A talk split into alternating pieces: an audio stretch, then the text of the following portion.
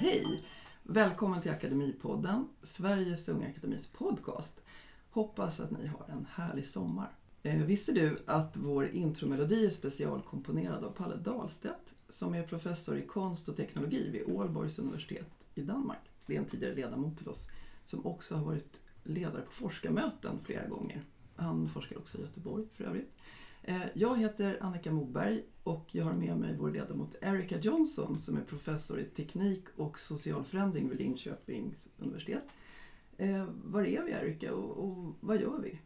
Ja, men just nu så är vi faktiskt utanför Fiskebäckskil eh, vid en forskningsstation och vi håller på med forskarmöten där gymnasieelever kommer och träffar oss och vi försöker inspirera till Jag tycker det är intressant med forskning. Vi sitter i ett litet rum kring ett bord här. Det är fem eh, personer i gruppen som ska träffa mig och jag har tre svarta lådor med mig här på bordet och det är de vi ska utforska. Åh, vad intressant. Vi kan ju ta en runda runt bordet. Vad, vad heter du? Ja, jag heter Joel Martinsson. Kommer från Göteborg och går på Hvitfeldtska gymnasiet. Jag går natur och eh, som intressen så jag, eller naturämnen som jag gillar är då matte och fysik. Jag heter Johannes Nilsson och går på Nils Fredrikssons utbildning i Svedala. Och eh, jag går natur. Ja, jag heter Tova Åhm och går på Fredrika Bremer-gymnasiet i Haninge utanför Stockholm. Och jag eh, har som intressen i skolan de naturvetenskapliga ämnena.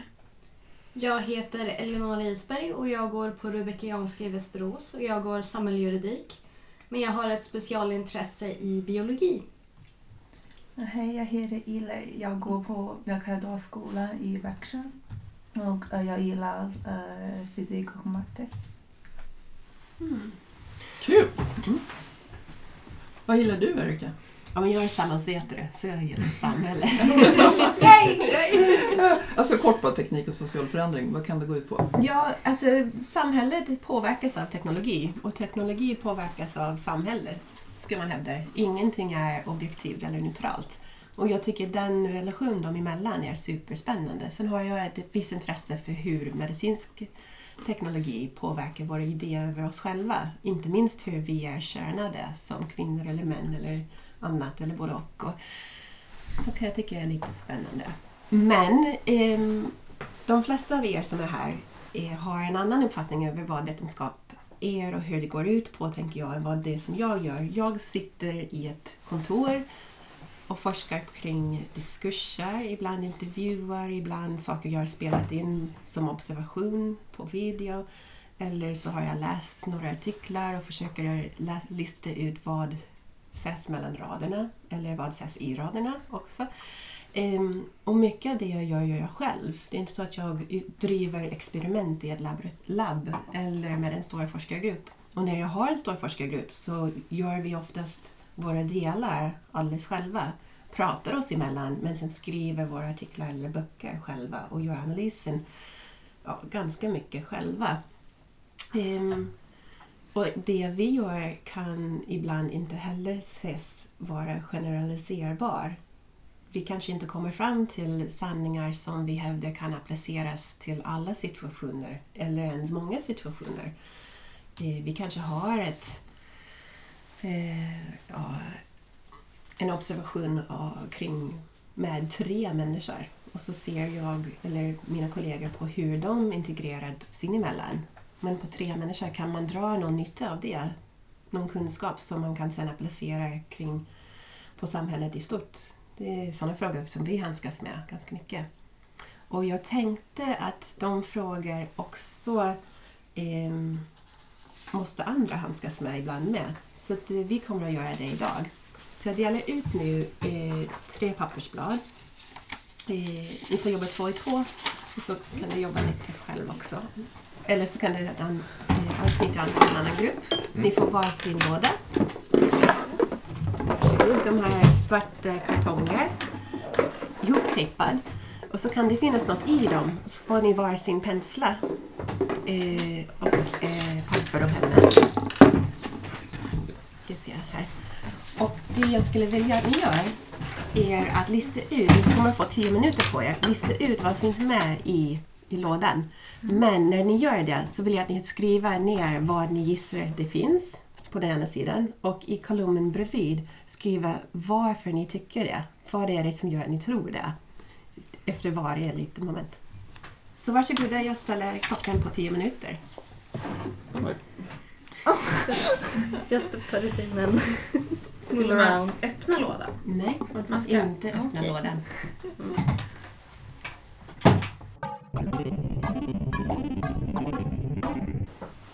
Så man ska...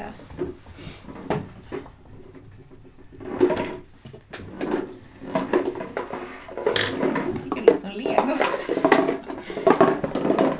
Okay, it's one thing. Ja, det är mycket också. Small. Yeah, it's and quite small.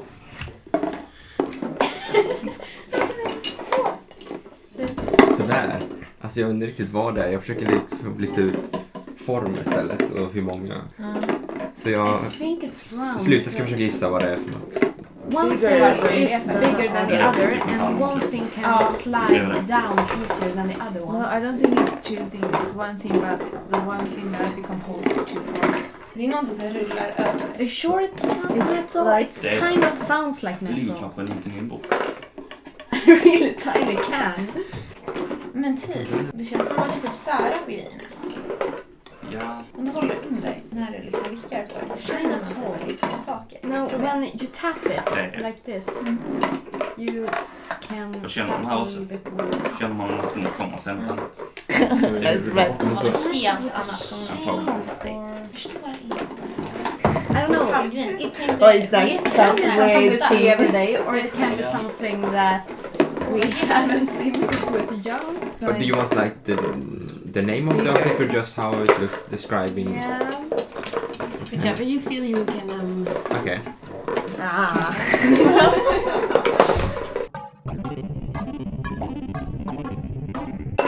Det är väldigt... All right, who wants to Okay. start at their guesses?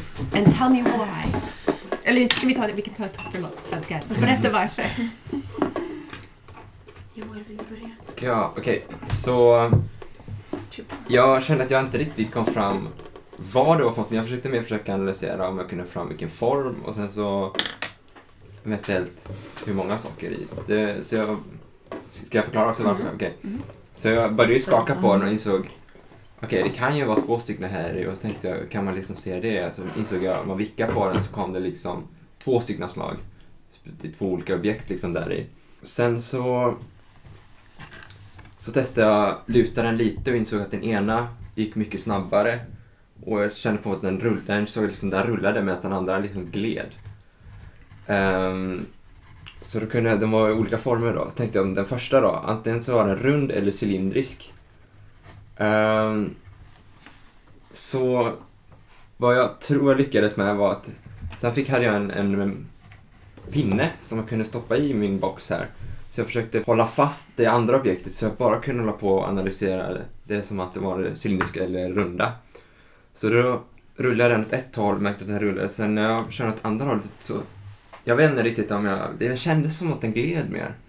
Så jag, jag skulle nästan säga att vad jag kom fram till att ett är cylindriskt. Medan det andra antagligen ja, kantigt då för att det gled åt de hållen. Sen bara... Det, egentligen kan säga, det första jag tänkte på när jag skakade på den, det var att jag, jag fick en bild av en legobit i huvudet.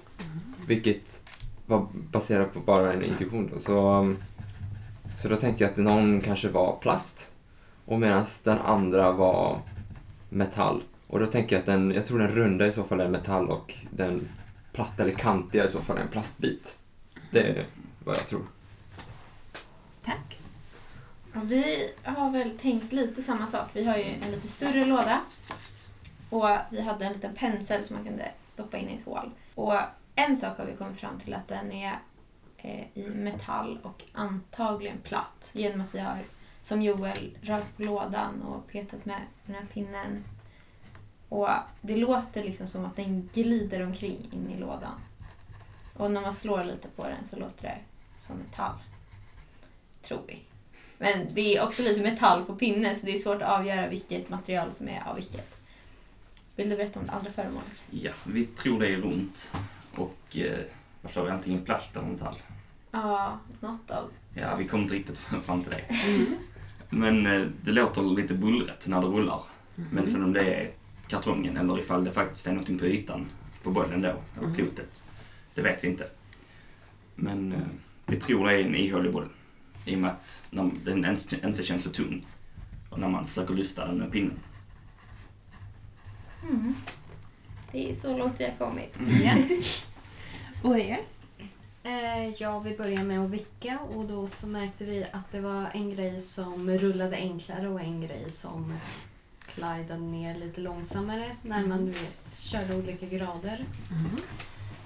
Eh, den större grejen tror vi är i metall eller delvis metall och den lilla vet vi inte riktigt.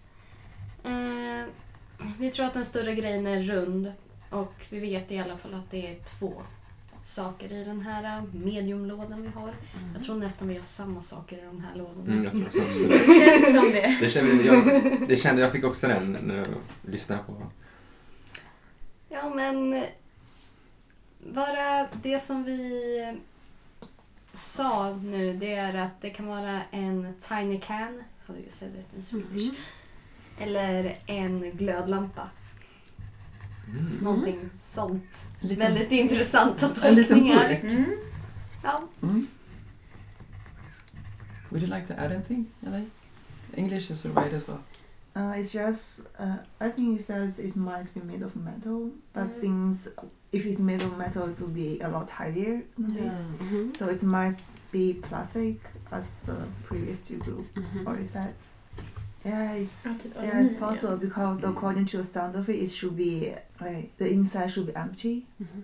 and so it might be light metal, but the sound doesn't sound like metal actually. Om ni kunde utveckla några andra metoder för att utforska vad finns i den här lådan, men inte ta av, liksom inte öppna Mm. lådan. Vilka metoder skulle ni vilja kunna använda sig av? Jag skulle vilja Ja. titta. Ja. Om man alltså såg upp ett litet hår. Ja. Titta. Det är jobbigt att utforska saker om man inte kan se dem. Mm. Eh, Jag tänker på Josefins eh, slide i morse där hon pratar om allt hon ser i dessa linjer. Mm. Spekt- Men hur, hur, så det måste ju finnas andra sätt att kunna se in i den här lådan också. Inte bara såga upp en större hål, eller? Släppa den, men jag tänkte någonting kan någonting med typ... Ja, de faller ju lika snabbt som sagt, men typ... Man kanske kan, om man kan dela upp dem kanske så ska släpper man lådan eller kan se mycket kraft man genererar kan man kanske få fram någon, någon massa eller någon så här ja, på något sätt. Ehm, vad skulle man annars kunna... Eller ja, ljudmässigt hur de låter. För de verkar låta lite olika. Mm. Men sen, jag vet inte om jag lyckades, men att, jag, att man separerar dem liksom från varandra så man kan bara hålla på och tilta på en. Analysera ett objekt i taget.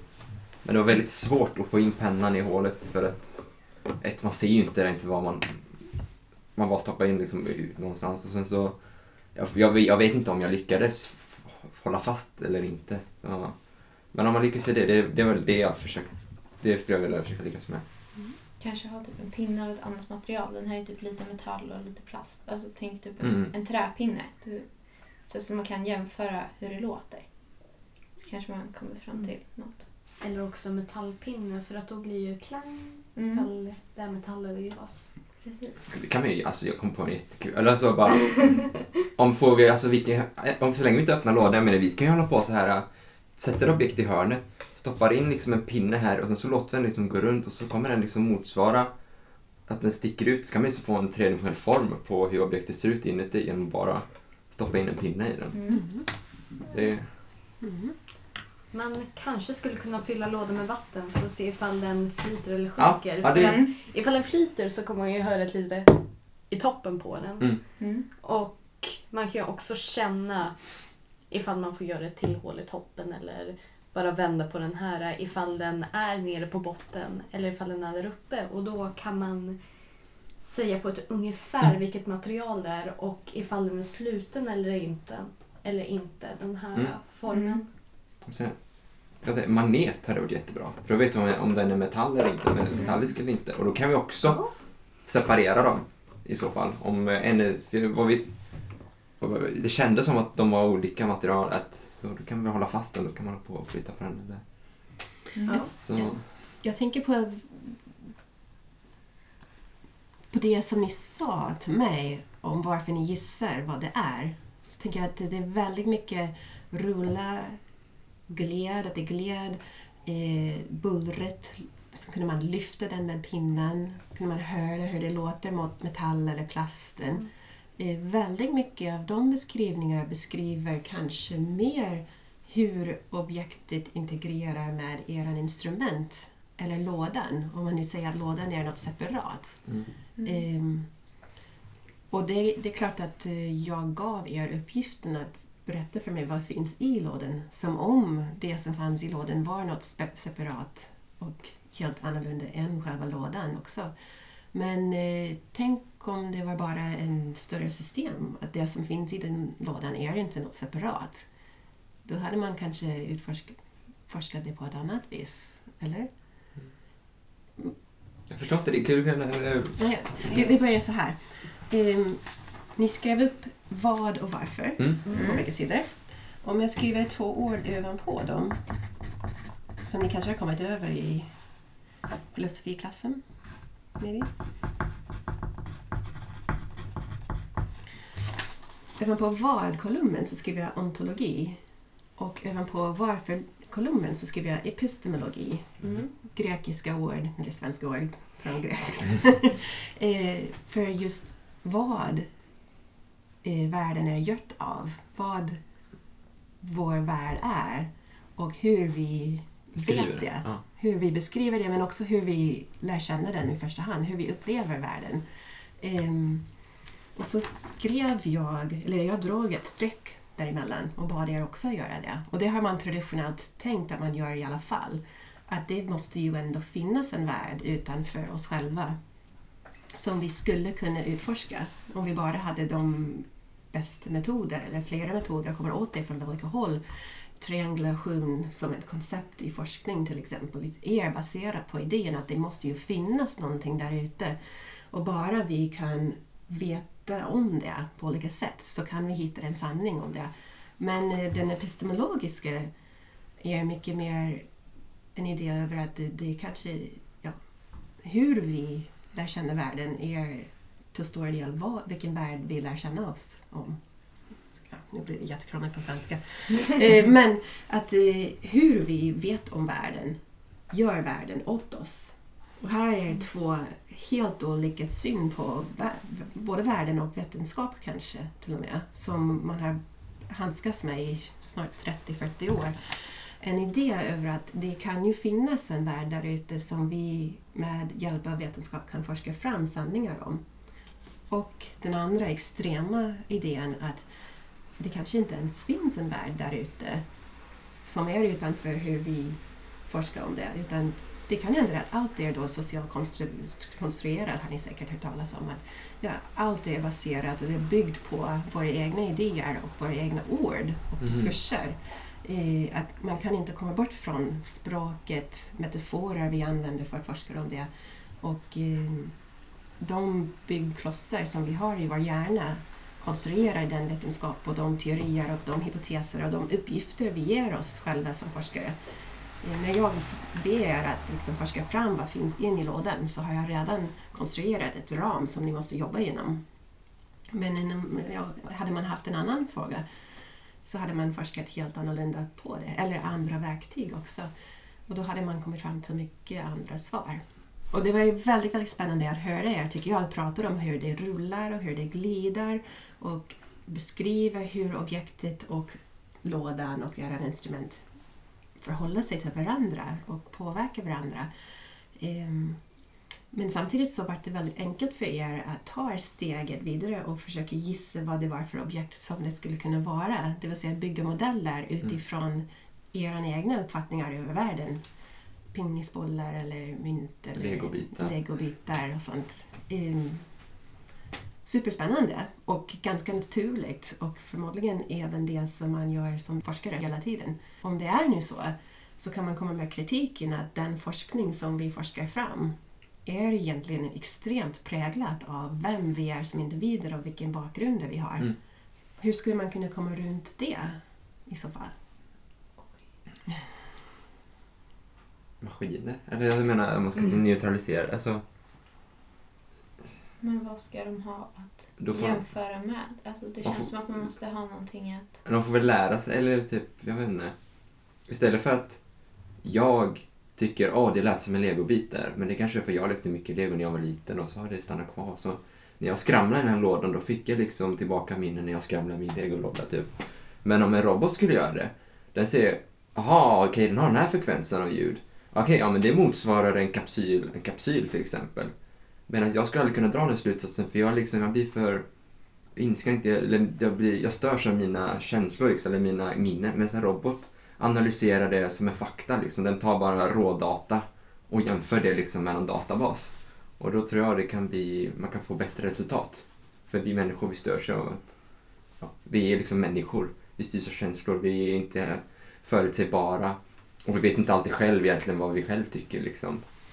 Alltså, så, så är det, de orden man hör om artificial intelligensen och stora big data och användningen av det genom forskning. Och det är ju liksom det som är hoppet som man för fram. Men samtidigt så kommer det vissa röster som försöker fråga ja, men den här databasen som roboten ska använda sig av. Den är ju byggd av människor. Ja. och algoritmer som roboten ska använda för att kunna liksom jämföra Mm. med databasen. Också byggda av människor. Och även om de är liksom i mellanhand byggda av en annan robot eller en annan datorprogram, för nu kan man få... Alltså, samtidigt så någonstans där i botten Så ligger det människa. människor under och forskningsresultat som är producerade av människor. Ehm, en kritik, många av de här kritiken mot vetenskap, och det, det jag pratar om här är eh, den postmoderna kritiken på vetenskap. Och det har varit en stor kamp i 30-40 år och man har liksom haft de som hävdar den ena fallet och den andra sidan. Och, och det går ändå, in, att ibland går det inte ens att prata dem emellan men sen försöker man ofta sitta någonstans emellan de här två idéer. Men eh, mycket av den kritiken som kallas för postmodernt har kommit från olika grupper som har tittat på vetenskap och sagt att ja, men här är det något som har gått väldigt, väldigt snett. Under 70-talet så var det en väldigt stark marxistisk kritik på vetenskap som hävdade att liksom, jo, den vetenskap, vetenskap som finns då i Nordamerika och i England och i Europa den, den kommer utifrån ett kapitalistiskt system som Mm. har sina värderingar som redan i födelsen av forskningsfrågor har idéer över att vi måste forska fram saker som kan bli vinstdrivande eller genererar större vinster för samhället eller grupper eller företag. Och det kommer påverka vilken fråga vi kan forska om. Så det är klart att det är inte neutralt det heller. Sen på 80-talet så började kvinnorörelsen ta sig in i vetenskap och titta och analysera vad händer. Och så hävdar jo men det är väldigt mycket vetenskap som bedrivs av eh, vita män med sina egna värderingar och legobitar Mm. i bakhuvudet om man säger så. Och hur påverkar det forskningen? Och så kunde man analysera till exempel Ja, på 90-talet kom en fantastisk artikel som analyserade biologiböcker, allt ifrån grundskolsböckerna fram till universitetsböcker om biologi och så tittade jag bara på beskrivningen av um, eh, fertilization, befruktningsprocessen i, inom människokroppen och ser att alla beskrivningar använder sig av samma metafor. Att det kommer ner en stor, långsamt och tyst ägg som sitter still där och väntar och sen kommer en hel flöde av massor med envisa viss eh, yriga spermier som försöker komma åt det där ägget och alla attackerar på en gång i en väldigt krigisk metafor och försöker få vara den som är först och kommer in i ägget och prr, blir pappan till barnet och som blir till den här krigsföringsmetaforen med extrema aktiva soldater som ska in i ägget. Och när man då under mikroskopen började inse att men, vänta nu, det finns ju andra processer som händer här. Att ägget är kanske inte alls så still utan den kanske faktiskt har till och med kemikaliska reaktioner som försöker lista ut och, Mm. och fånga in och dra in vissa spermier. Alltså den är väldigt aktiv. Så var den här metaforen som alla hade lärt sig i böckerna så otroligt stark. Och så stark för att den byggs på hur vi uppfattar världen också. Ja. Att det gick inte ens att få fram den här nya kunskapen om ägget på jättelänge. Det är liksom, de på konferenser blev nedslagna, de biologerna försökte hävda något annat, struktur eller systemteori. Så de metaforer som vi använder för att beskriva en process som vi bara tror på, som är baserad på Mm. hur vi uppfattar världen, kan påverka vilken vetenskapliga resultat man kan få fram också efteråt.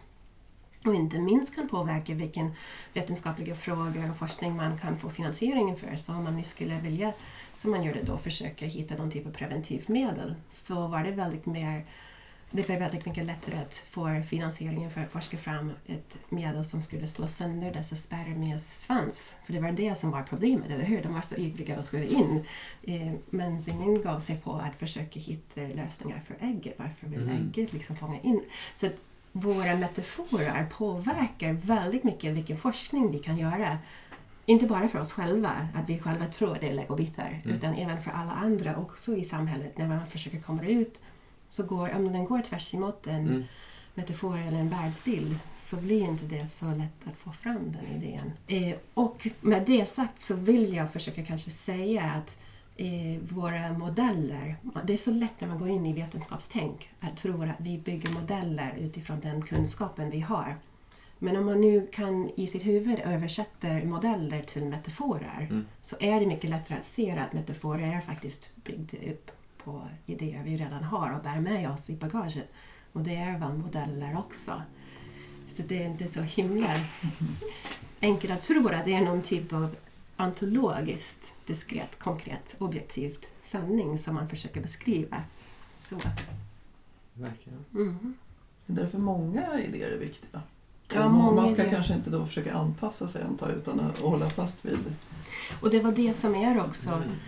Eh, under 90-talet till exempel så var det en väldigt stor rörelse som försökte få in flera kvinnor i både naturvetenskap och teknik. Det var alla dessa stora skolprogram som skulle liksom locka tjejer till att läsa till ingenjörer. Inte minst i Sverige, det var jättestort tryck på det. Men ehm, man kan ju ifrågasätta grunden på de typer av program om man nu försöker få tjejerna att bli till ingenjörer istället för att få ingenjörsvetenskap att öppna upp sig till andra idéer och tänk och erfarenheter.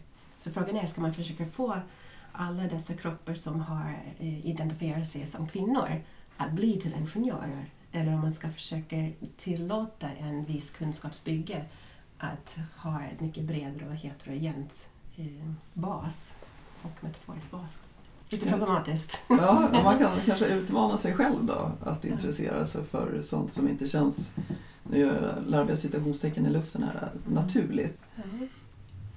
En annan sätt att försöka överbygga den här linjen, för det blir väldigt lätt om man nu hamnar här borta på den socialkonstruktivistiska syn att säga att ja, men all den här vetenskap som vi tror är objektiv och sanningsenligt, den är ju bara konstruerad. Vad är det för... Ja, sen vill man ändå ha antibiotika när man är sjuk, men liksom det är väldigt lätt att slå hål i Mm. mycket av vetenskap. Samtidigt så är det väldigt enkelt om man står här borta på kanten och ser Jo men det sociala har ju ingenting. Bara vi utvecklar flera bättre objektiva metoder så kan vi få fram en kunskap eh, som är sanningen. Och det blir ingen diskussion dem emellan. Men det finns ju vissa rörelser inom vetenskapsteori som försöker säga att är det inte bättre att ringa in de här två, vad och varför, den ontologiska och den epistemologiska och luckra upp den här linjen som vi ritade emellan. Och även i våra vetenskapliga rapporter men framförallt då i våra vetenskapliga tänk och diskussioner att hela tiden vara väldigt, väldigt medvetna och transparenta och berätta hela tiden just hur man har kommit fram till den sanningen om ett objekt. Och samtidigt vara väldigt medvetna själva att när man gör ett objekt, när man säger att man tror att det är två objekt här inne, att en glider och en rullar, att man hela tiden tänker att nu gör jag något diskursivt, det är lite svårt ord också, men nu gör jag något med makt här i mitt språk. Mm. Att jag har döpt den till en låtsas legobit eller jag har döpt den till två objekt. Jag har fattat det beslutet. Så nu drar jag en linje här och säger att jag har ett vad, jag har ett objekt som jag har utforskat. Men att det är jag i min forskningsprocess som har gjort det och vara väldigt medveten om det Mm. hela tiden. Sen är ju inte det så lätt i Man, vardagen. man kanske får, får fråga någon som har vetat alla perspektiv och samarbeta. ja. För så gör du väl? Jag försöker samarbeta med olika perspektiv och jag tror att de vetenskapliga presentationer vi har haft idag har väldigt intressant nog fokuserat mycket på metoder. Det tycker man hör från eh, de kollegor vi har lyssnat på i morse också och igår. Att de har pratat lite grann om vad de forskar om. Men om man lyssnar på vad de gör så pratar de väldigt mycket om hur de forskar. Ja, och det är nog ingen slump det, att vi tänker hela tiden kring det. Mm. Ja. Ja. ja, vad tänker ni? Nej men det att säga, alltså det, jag håller med liksom det här med, jag ibland tänker jag också liksom mycket, vad, vad liksom, man har frågat typ, varför är det liksom döpt så här? Och vem har liksom bestämt det här? Och alltså vi har, vi har, vi har skapat en verklighet. Och har liksom fött upp på det så tror vi att det liksom är sanningen. Men det är egentligen bara en idé, bara en teori allting liksom. Mm. jag kan, till exempel när jag sa att det var en legobit där då tänkte jag liksom, det måste ju inte vara det. Så det, jag får ju liksom inte, försökte liksom tänka bort det där lite så att jag inte störde mina känslor, eller liksom mina där. Men uh, ja, nej men jag håller med klart det du säger att det är viktigt att vara medveten om vad man gör och att eh, alltså, bara för att jag tror att det är en boll där inne, det betyder inte att det måste vara det. Jag kan, ingenting är aldrig en 100%. Man ska alltid se det som en sannolik, allting är bara sannolikt men eh, ja, man ska... En del, en del saker är ju väldigt sannolika. Ja. Eller till exempel, sån här kritik kommer ju alltid mot postmodernismen. Då, Mm. Men jorden är rund. Det finns sådana saker som, eh, det finns en tyngdkraft. Klimatförändringar, ja. Det verkar vi ha ordnat. Så för en del, eh, lite fult, utnyttjar ju det här perspektivet. Mm. För att eh, slå hål på teorier som de inte trivs Ja. med. Ja, men det finns en väldig makt i den postmoderna tänket. Och den makten kan användas på olika sätt av olika aktörer. Men samtidigt så skulle man kunna också hävda att det finns en väldig makt i den positivistiska tänket också. Det var det som också... Ja, den leder kan man säga i alla fall. Ja, men ibland och inte alltid med rätt. Alltså jag tänker på paradigmskifte som har skett under vetenskap hela tiden. Alltså att man eh, inte trodde på eh, bakterier till exempel. Och att Semmelweis-läkaren Semmelweis i Budapest blev utkastad när han försökte få folk att börja tvätta händerna när de gick från likdissektioner till um, förlossningssalarna. Det, det var inte lätt att få fram den nya paradigmskiftet heller. Mm. Ja visst, det finns ju falska sanningar men det finns ju också paradigmskiften som vi alltid bara lite uppmärksamma på. Oh, ja. Ja. Och nu tar tiden slut här. ja, jag tror att eh, Joel skulle hjälpa oss att säga någonting. Ja, eh, följ Sveriges Unga Akademi på Twitter som Unga Akademin. På Facebook som Sveriges Unga Akademi som även som forskarmöten. På sverigesungaakademi.se kan du läsa om vilka forskare som är med i akademin och vad de gör. Missa inte att ansökan är öppen för L'Oréal Unesco for Women i Sciencepriset. Se sverigesungaakademi.se. Kärt tack till er som har medverkat och förstås till dig som har lyssnat. Hej då! Vad roligt att ni var med.